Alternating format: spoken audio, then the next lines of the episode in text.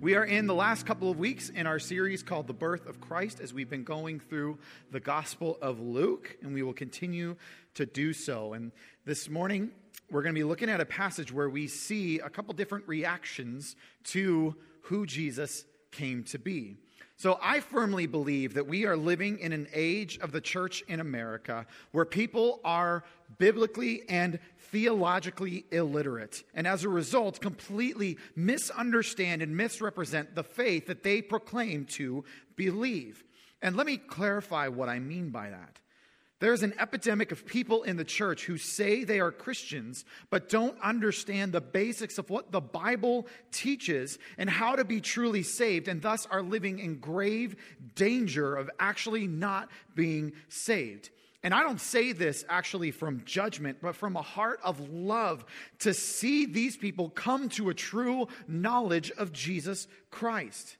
You see, where I get this is from a study that was done this year by the Cultural Research Center out of Arizona Christian University, which found that America, American churches or American adults today increasingly adopt a salvation can be earned perspective.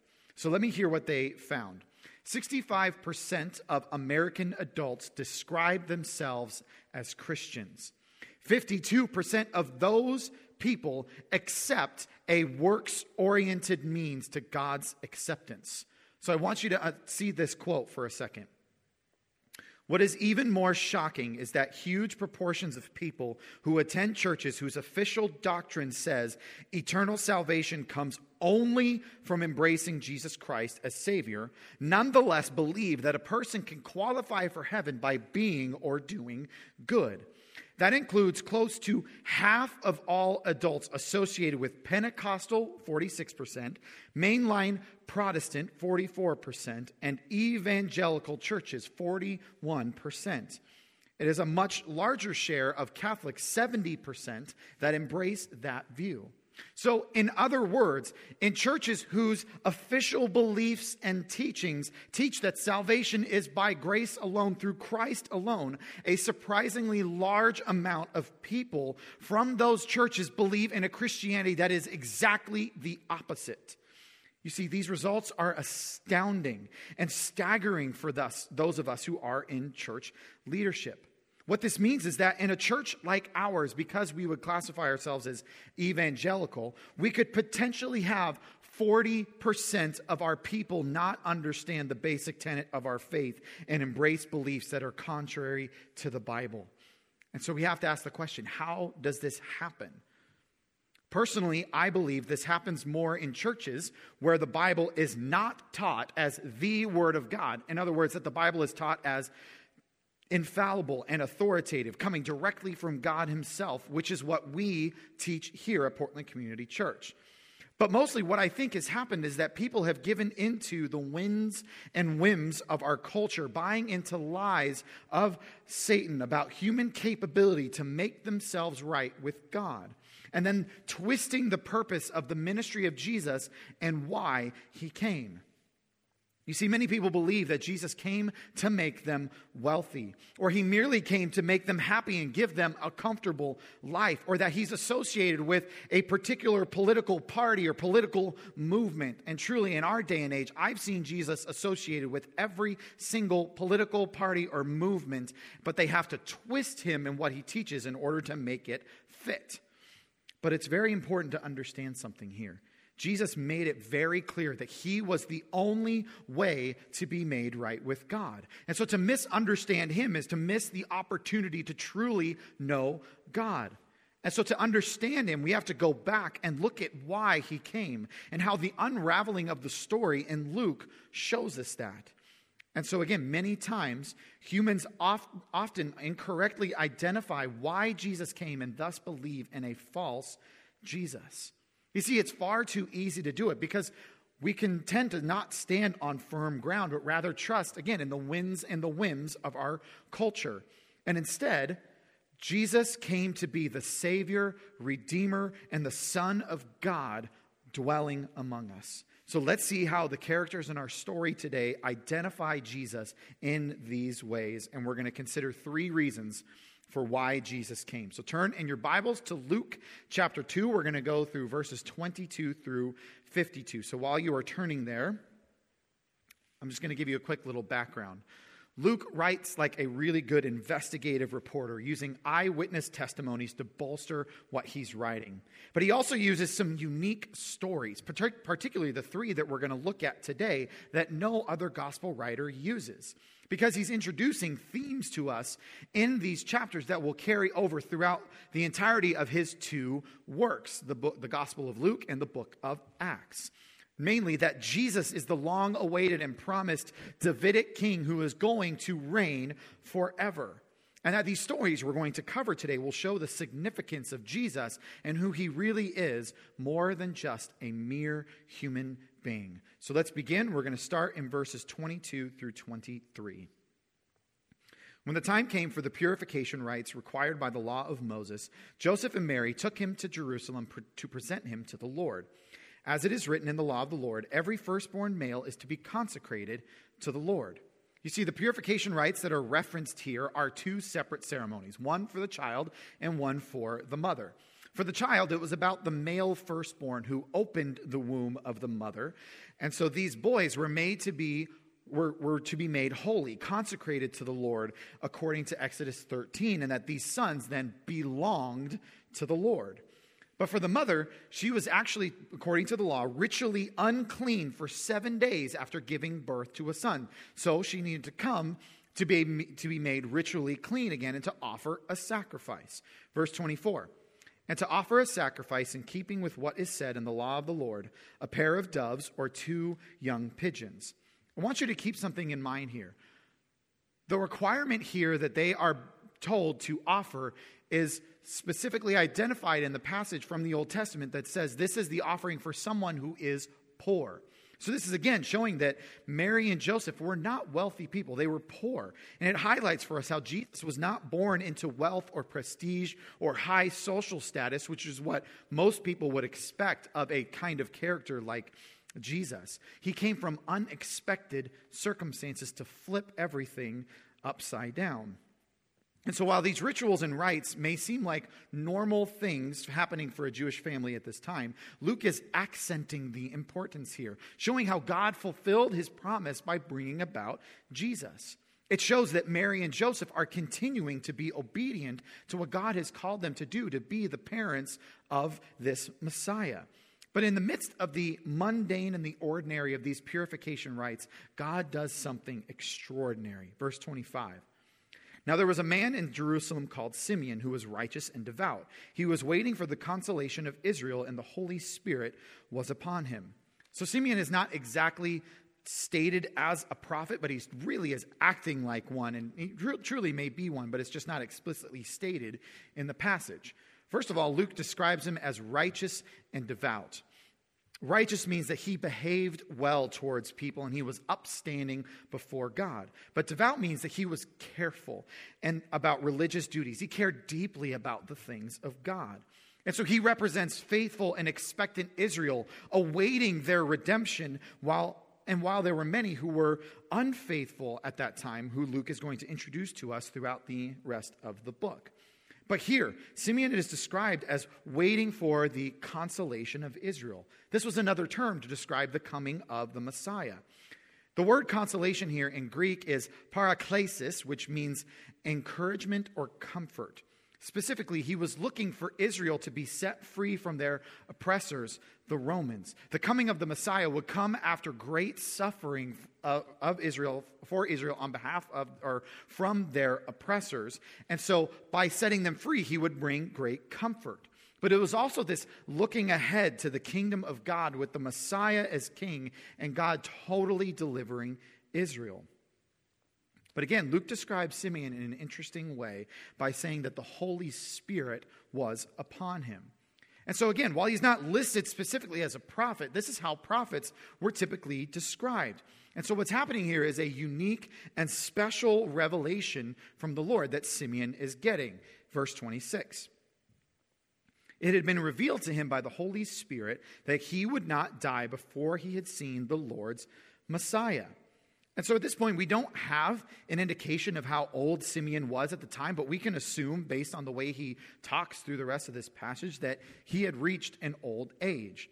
And again, this is very indicative of what a prophet would be able to do, to have the Spirit directly speak to him.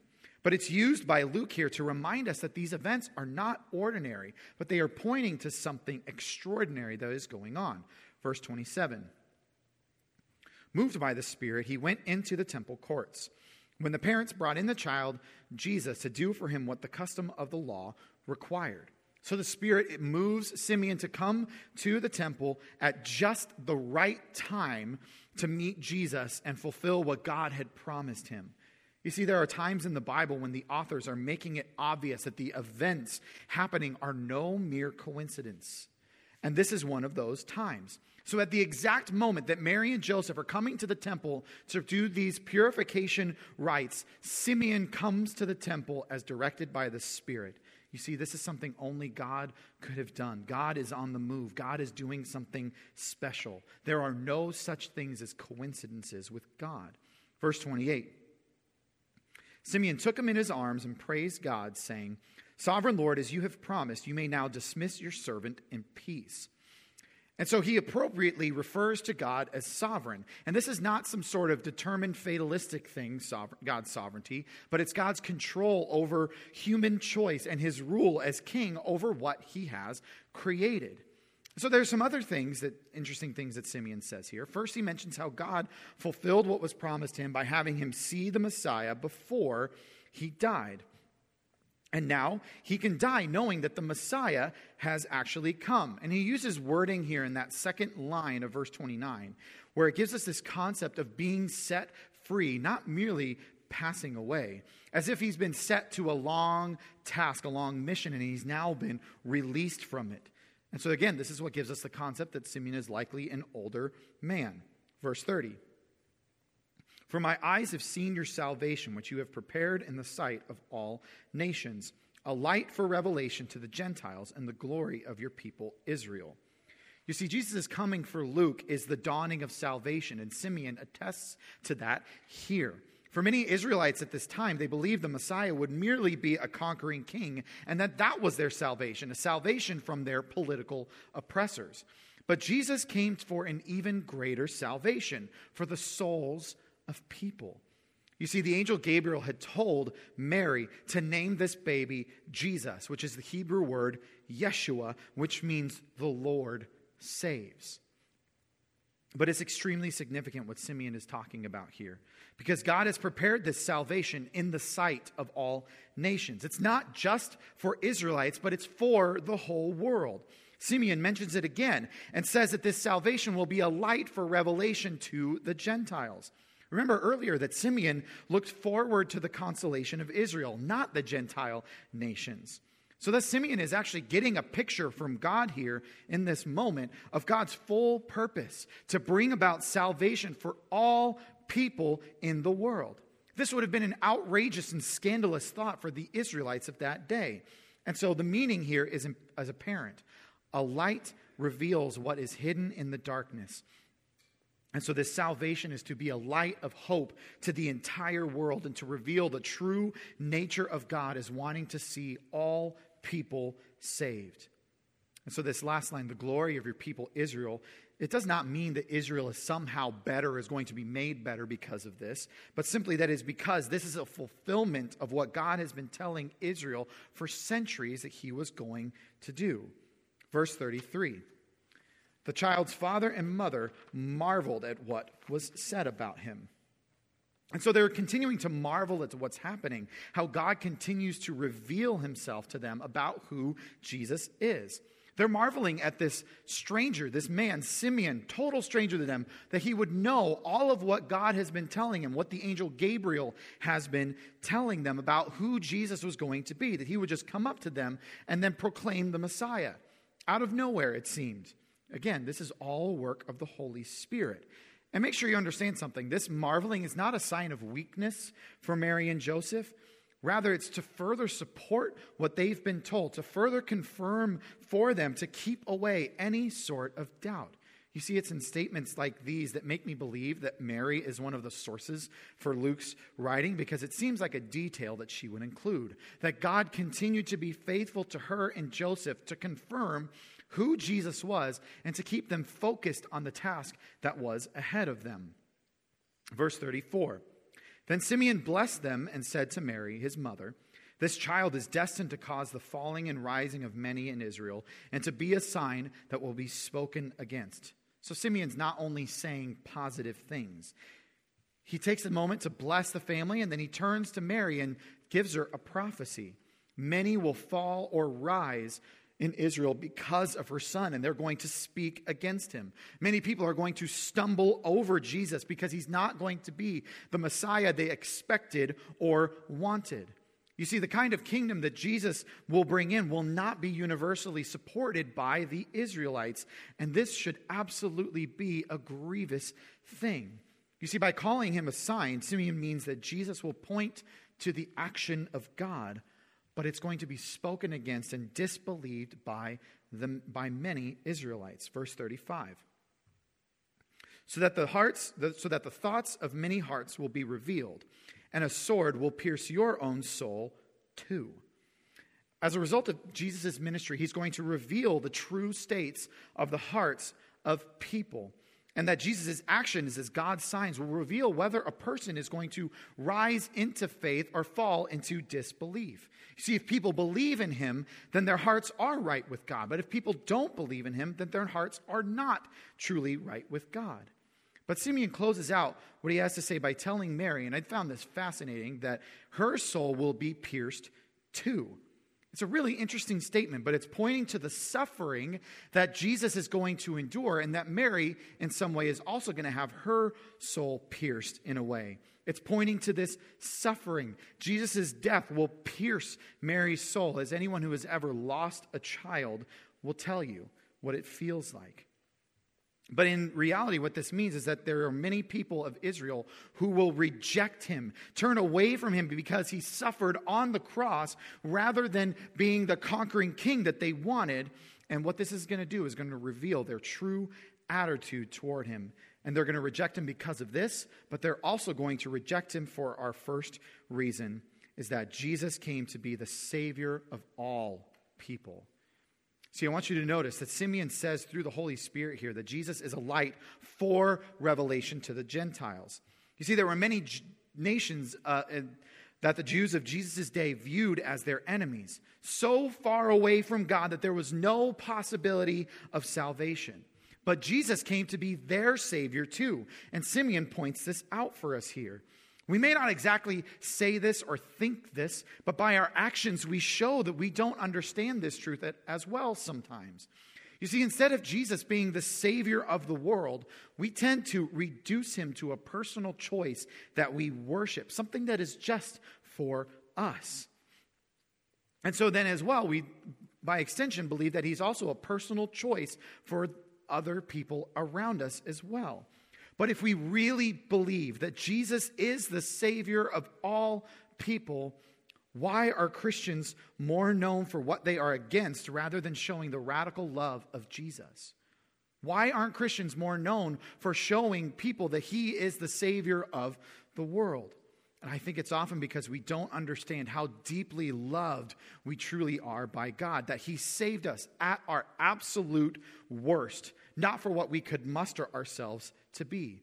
You see, this truth is just as scandalous today as it was back then.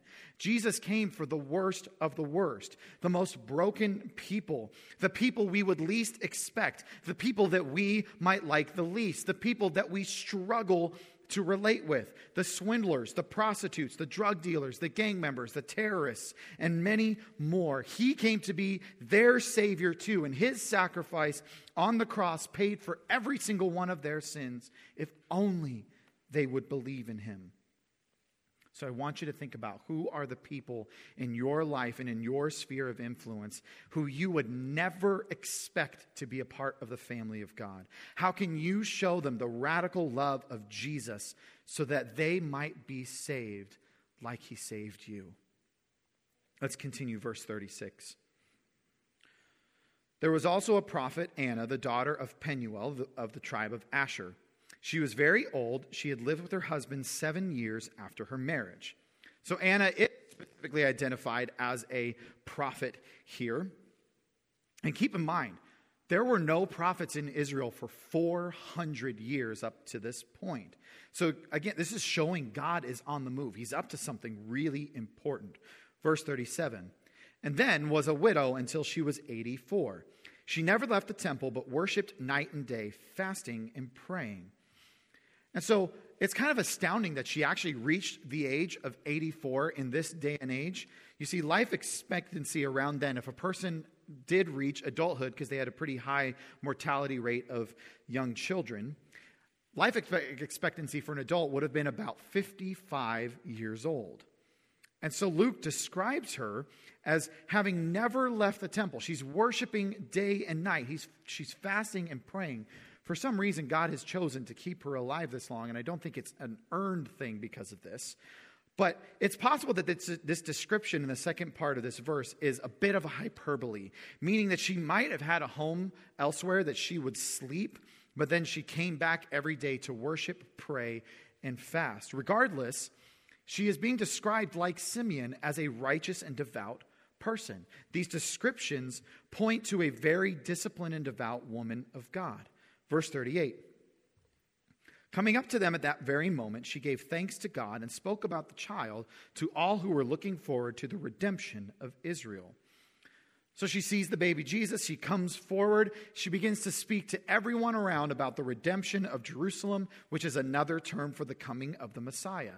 So earlier, Simeon spoke of the consolation, the comfort of Israel in terms of the Messiah coming to set them free from their oppressors, and they would find great comfort from that. But here, when the word redemption is used, it is the Greek word lutrosis, which means liberation, redemption, ransoming, or releasing. See, it's the concept of God buying the freedom of the people of Jerusalem, the Jews, from their captors to set them free from enslavement. And again, I want you to keep in mind there's much more happening here than just politics.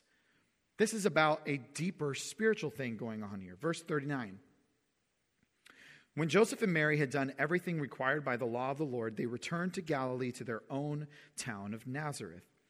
After Mary and Joseph finished these rites, they just go on back home. This pretty simple, straightforward verse. Verse 40. Luke leaves an interesting notation here for us, and so let's, and he's going to repeat it again, so let's see what he says. And the child grew and became strong. He was filled with wisdom, and the grace of God was on him.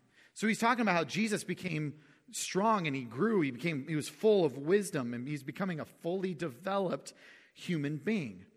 But the contrast here is this really interesting phrase. He was filled with wisdom. The grace of God was on him. He's pointing to how unique Jesus is. And we're going to see his wisdom in the next uh, story that we'll look at.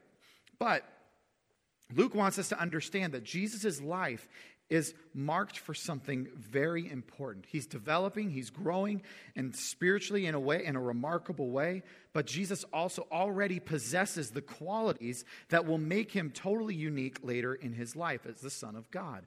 You see, Jesus is under God's care and provision, and God is leading him toward the special end that he has called him to, to be the Son of God, to be the Messiah. But I want us to key back into something Anna said earlier about the redemption of Jerusalem. And this is our second reason that Jesus came that Jesus came to be the redeemer of his people. So, to understand the concept of redemption, we must go back to the Old Testament, specifically the story of the Exodus. There, God's people are enslaved in Egypt. And what God does by freeing his people from Egypt is that he is redeeming them. And so he is purchasing them, he's buying them as slaves and setting them free as a result to live in the land that he had promised to them. You see, it's a foreshadow of what Jesus would do with us with, uh, for our sin. It's about restoring his people to fellowship with him despite our sin. You see, this is a concept I try and preach and focus on, or focus on every time that I preach. Believing in Jesus is not mere fire insurance to keep you from hell if you just pray the right prayer. It's about God redeeming and restoring people to fellowship with Him, about God bringing people back to a Garden of Eden level of fellowship with Him, remaking us into new people with new priorities and a new heart. So, God doesn't do all He does in Christ simply to make you a better moral person, but to make you a redeemed and restored person. Anything and everything you struggle with, He wants to defeat and restore in your life so that you can live in deeper fellowship and relationship with Him. You see, no addiction is too tough for Him to beat. No depth of depression is too deep for Him to pull you out of. No marriage or other close relationship that is broken is, too, is not too broken for Him to mend. No hurt is unable to be healed. And no matter what it is, Jesus has come to heal and redeem all of it. So think about it this morning. What do you need to give over to Him to redeem? What have you tried to fix yourself rather than trusting in the redeeming work of Jesus in your life? Verse 41. Let's continue. Every year, Jesus' parents went to Jerusalem for the festival of the Passover. When he was 12 years old, they went up to the festival according to the custom. So we now fast forward a little bit in time. We see that Mary and Joseph are continuing to show their devotion and obedience to the Lord. Every year, they come up to the Passover festival to Jerusalem, and all males were actually required at the temple three times a year. So Joseph was required to do this uh, for Pentecost, for tabernacles, and Passover. And we don't have time to go over everything that was involved with Passover, but this was the ultimate celebration of what God did to free Israel from their oppressors, the Egyptians. And it foreshadowed what Jesus would do to free all of us from our ultimate oppressor, sin. But Luke wants to make sure to tell us something that happened when Jesus was 12, a young boy, like a sixth grader in our day. You see, the family went up to Jerusalem for the Passover festival, it was their custom. But remember, it's important to note that Jesus is 12 here. It's before he turns 13, which is the age that a Jewish boy would become a son of the commandment or a full member of the synagogue, a man. And it seems it was Jesus' family practice that the whole family would go up to the temple, which actually was not required. It wasn't required for the whole family. Again, Luke is making sure to show us that Jesus is being raised in a devout and pious home that is faithful to God, which is unlike much of what Israel's history has been like to that point. Verse 43 After the festival was over, while his parents were returning home, the boy Jesus stayed behind in Jerusalem, but they were unaware of it. So Jesus stays behind. His parents have no idea that he did this. Verse 44. Thinking he was in their company, they traveled on for a day. Then they began looking for him among their relatives and friends. When they did not find him, they went back to Jerusalem to look for him. So they're thinking that he was already with them, but then as they go along the journey, after about a day, they realize, oh no, Jesus is not with us. This scene actually reminds me of my, one of my favorite all time Christmas movies, Home Alone, where the family is on the plane and they're talking with Kevin's parents and they're asking them questions about, well, did you forget this? Did you forget this? They felt like they forgot something. And then there's that moment of realization for the mom where she goes, Kevin! You know, it's that iconic scene. She just, her eyes are huge. And I, I don't know about you, but I would be thinking in that moment if I was Mary or Joseph and be like, we forgot the Son of God. We had one job. This was our only job. Verse 46 After three days, they found him in the temple courts, sitting among the teachers, listening to them and asking them questions. Everyone who heard him was amazed at his understanding and his answers. You see, this three days number is likely from the moment they realized that he wasn't with them to the time that they finally found him. I would be freaking out after three days not knowing where my kid is. Okay? But then when they find him, he's in the temple with the teachers. He's listening to them, he's asking them questions. So we already know that Jesus is unique because he's the Son of God. But as a 12 year old, he's unique because parents, let's be honest, how often do you find your 12 year olds talking to adults and asking them questions? I, I, haven't seen that a whole lot in my time in youth ministry. Okay? But it's also surprising to me that someone in that group isn't sitting there thinking, or saying out loud, uh, whose kid is this and why is he just hanging out here? Like, who? I this has happened at youth group events before where I'm sitting there and we've got a kid that needs to be picked up and the parents are late and it's like, uh, whose kid is this? Does anybody know where this kid came from? And I want you to understand something. What's happening here is Jesus is asking questions is about showing a thirst for knowledge. And he's showing how he was, as Luke said earlier, filled with wisdom because the teachers are amazed at his answers and his understanding at such a young age. All of this point, again, to the uniqueness of Jesus. Verse 48 When his parents saw him, they were astonished. His mother said to him, Son, why have you treated us like this? Your father and I have been anxiously searching for you. Now, to be honest, I've never lost a kid at a youth event. I have a 100% return home rate as a youth pastor. Very excited about that. But if I were to ever have lost a 12 year old, I can honestly tell you this is not what I would expect to find. I'd expect them at like the arcade or something, okay, playing video games. That's what I would expect. But here's Jesus. And he's and again, this is showing the uniqueness of Jesus and that he is no mere human. He has a greater purpose for why he came. Verse 49. Why were you searching for me? He asked. Didn't you know I had to be in my father's house? But they did not understand what he was saying to them. You see, Jesus' statement here shows his devotion to God's ultimate purpose rather than his own family loyalty or even his family's piety. He knew who he was, even at this point, that he was the Son of God and that he had a greater purpose in his life. You see, there is nothing more important for us than aligning ourselves with the God of the universe and his purpose, even over our own family loyalties. And so, even though his parents were very godly people, they still didn't understand what Jesus was talking about here. They still needed to see what it really meant for Jesus to be the Messiah rather than just based on their own preconceived notions. Verse 51 Then he went down to Nazareth with them and was obedient to them. But his mother treasured all these things in her heart, and Jesus grew in wisdom and stature and in favor with God and man. But I want you to keep something in mind here. Jesus is not being disobedient to his parents, he was being obedient to the higher calling of his father. See, he was obedient to Joseph and Mary as his earthly parents, but he knew it was more important for him to be devoted to his father, to God, which is what eventually would lead him to go to the cross to die on behalf of our sins. And Mary is treasuring these things in her heart. She's keeping a careful record of all of these things, seeing how God fulfilled what he promised when uh, regarding this boy. And Luke is also inviting us to do the very same thing as his readers.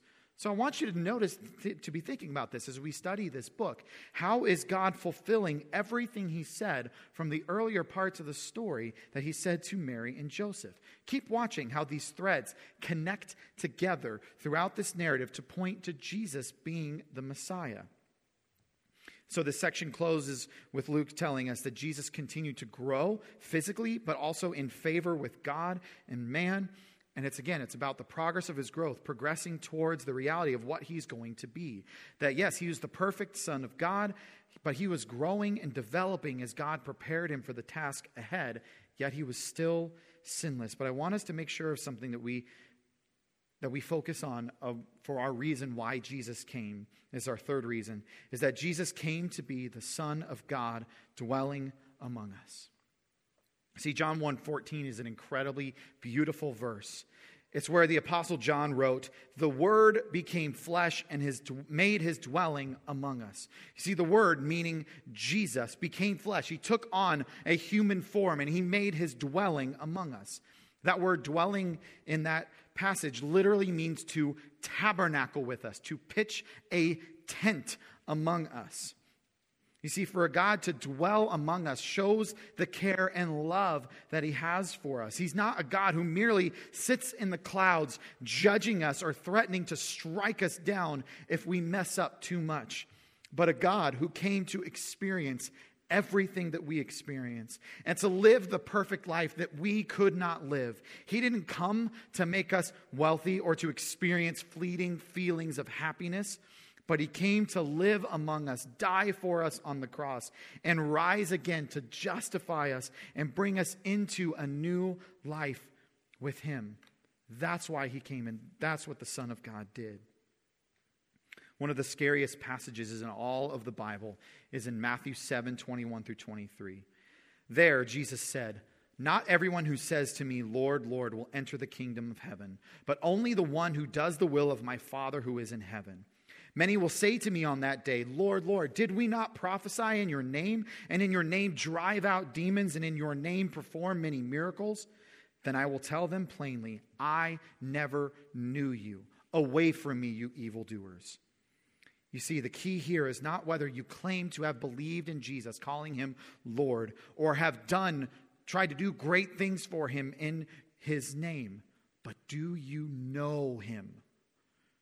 Not know of him or prayed a prayer one time when you felt bad about the wrong things that you've done, but do you know him personally? Do you know him as the Bible reveals him to be? Do you know why he came during this season that we celebrate of Christmas? Or is it on the terms of the culture or terms you have created for yourself? As we can see from our passage today, Simeon and Anna really knew who Jesus was. They understood be- completely because the Holy Spirit revealed him to them. And let me just tell you the same thing can happen for you. All you must do is ask the Holy Spirit to reveal him to you because Jesus came to be near to those who are far away. So, are you one of those mentioned in the survey at the introduction that believes you can work your way into heaven by simply being good enough? The fact that Jesus even came to dwell among us is a direct assault on that idea. He lived the perfect life that we could not live, He died the death that we deserved, all so that we would be saved, redeemed, and restored. And so, if you are realizing this morning that you have misunderstood something about Jesus, Look in your Bible, look at it and read it. Read the Gospels, turn to its truth, asking God to lead you to understand what the truth is. And don't let the end of this year go by without considering the truth of why Jesus came. Ask God to reveal himself to you as he truly is, not what culture says, not what some other religion says, or what secular scholarship says he is. And let us remember why he came is that Jesus came to be the Savior Redeemer, and the Son of God dwelling among us. Let's pray. God, we thank you so much that you came to be all those things for us on our behalf, things that we could not have possibly done on our own effort. God, I pray that we would come to you as you revealed yourself to be. God, not how we make you out to be, not how we want you to be, but God, who you really are our Savior, our Redeemer, and the Son of God to dwell among us. God, thank you for your incredible love that you came to dwell among us.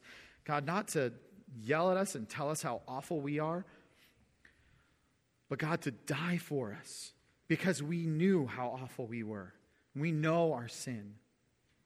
And so, God, we pray this morning that we would come to you and say, Jesus, I need you. I need you to be my Savior. I need you to be my Redeemer because I can't do it myself. So, Jesus, I pray that we would do that and come to you and look to see to know you for who you really are. And we pray this in your name. Amen.